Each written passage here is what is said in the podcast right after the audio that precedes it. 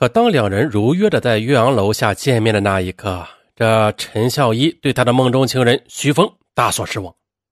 网上徐峰说自己身高是一米八零，可眼前的徐峰呢，却只有一米六零的个儿，而且看起来眼前的徐峰远远不止二十七岁呀，像个五十多岁的样子，而且形象是猥琐不堪。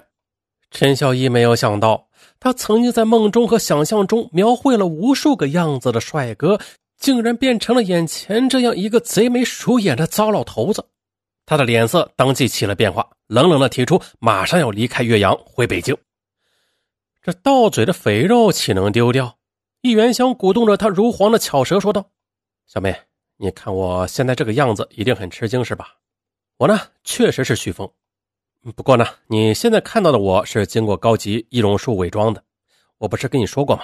我正在执行任务。”所以我要化妆成四十多岁的小个子男人嘛，就像是《天龙八部》里边的阿朱，我化妆成萧峰和段王爷一样啊。这种高超的易容术也是不容易被识破的。你呀就放心吧，等我卸妆之后就会变成原来的样子。这种言辞，一般正常人的思维是不会相信的啊！肯定有人说尚文你是骗子，你这编故事了啊？没有没有没有啊，这个不是编的。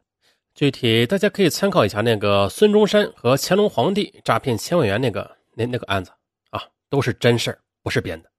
好，咱们接着说啊，陈孝一对本来徐峰这个安全部的特工的身份深信不疑，见易元香这样说，他不但没有起疑，反而觉得跟特工谈恋爱那是更刺激、更神秘。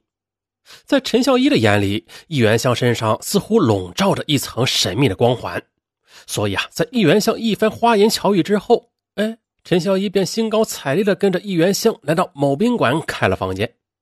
开房间的时候，易元香称自己的身份要保密，让陈孝一自己掏钱，用自己的身份证进行了登记。见陈孝一如此容易上当，这行骗老手易元香一到宾馆之后，就试探着一语双关地说：“我非常喜欢你，我们以后一定会成为天长地久的爱人。”易元香的一番话，让正在兴奋之中的陈孝一意乱情迷，而含苞欲放的陈孝一更是让易香园找到一种久违的激情。但是，陈孝一到达岳阳的当天晚上，易元香他假装不是禽兽啊，假装不是禽兽啊，文质彬彬的陪着陈孝一吃完饭后就离开了。第二天又如约的来到宾馆接陈孝一出去游玩，整整的一天下来后。晚上，易元香请陈孝一到宾馆附近的一家小饭馆吃饭。在饭桌上，易元香极尽劝慰之词，让陈孝一喝了很多酒，直到喝到嗯醉意朦胧，走路是摇摇晃晃，舌头都直了。此时，易元香便要送陈孝一回宾馆，陈孝一同意了。可一进房间，易元香就迫不及待地把陈孝一按倒在床上。省略号出来了啊，不让说啊。等到陈孝一彻底清醒。回忆起昨晚酒后放纵的情景，他手足无措，默默的无言。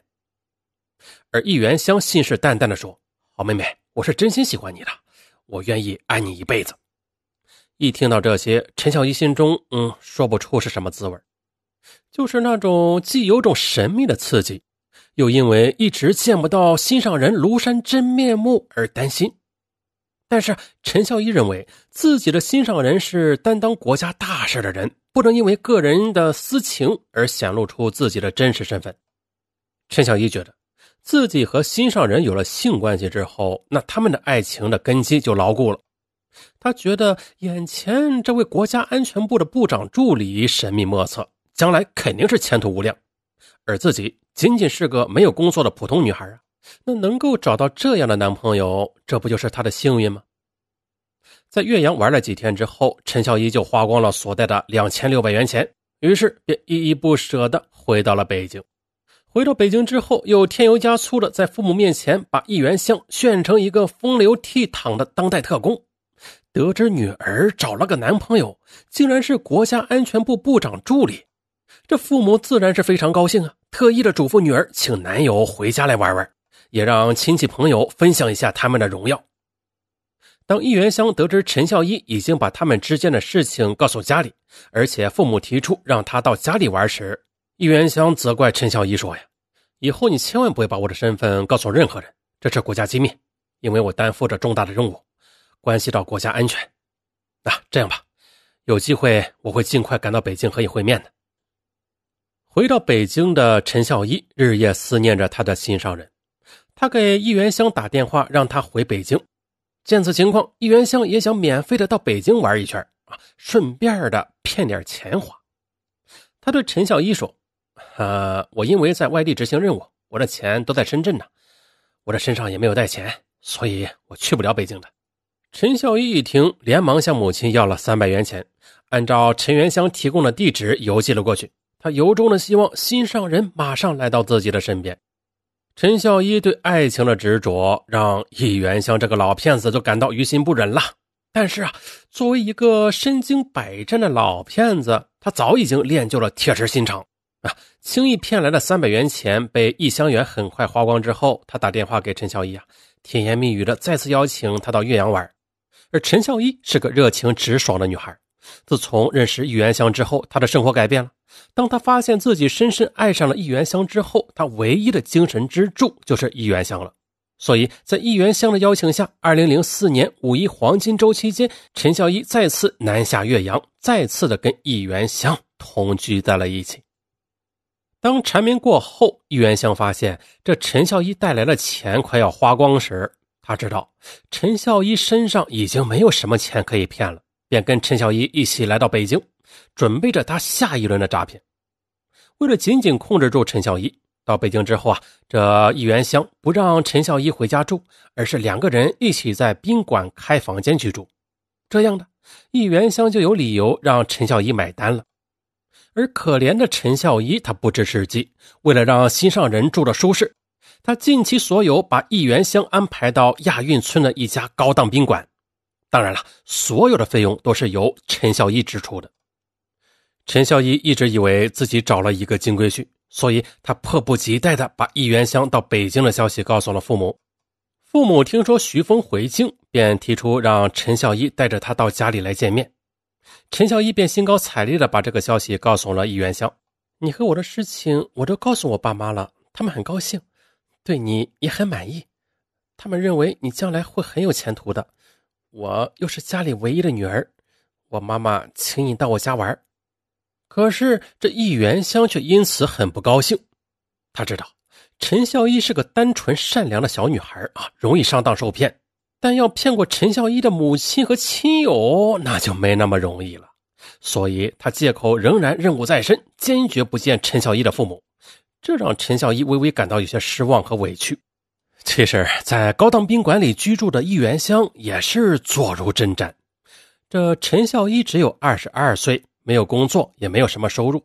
尽管他对自己是一片痴情啊，但是从陈孝一那里只不过能够骗点色而已，而骗不到更多的钱。嗯，但是啊，他并不甘心，除了在宾馆里边继续跟陈孝一同居之外，还变着法子从陈孝一那里骗钱。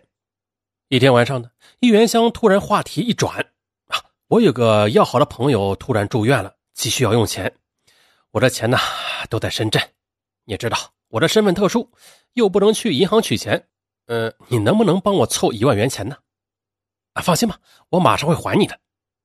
见陈孝一脸上表现出为难的样子，易元香又说：“啊，真不好意思啊，你看我一个大男人向你开口借钱，呃，你不要多心啊。”我不是任务在身嘛，工作特殊。呃，你放心啊，过几天我一定马上还给你。陈孝一犹豫着没有说话。回到家里之后啊，陈孝一向母亲提出借钱，母亲爽快的答应了。但是啊，没过几天，易元香又向陈孝一开口了：“哎呀，朋友生病了，我也一直没去医院探望一下，我想去看一下，但是我手头上没有钱，哎，怎么办呢？”我也是力不从心了，陈孝一叹着气回答道。但是易元香再三要求陈孝一必须借到钱，陈孝一便产生了担忧。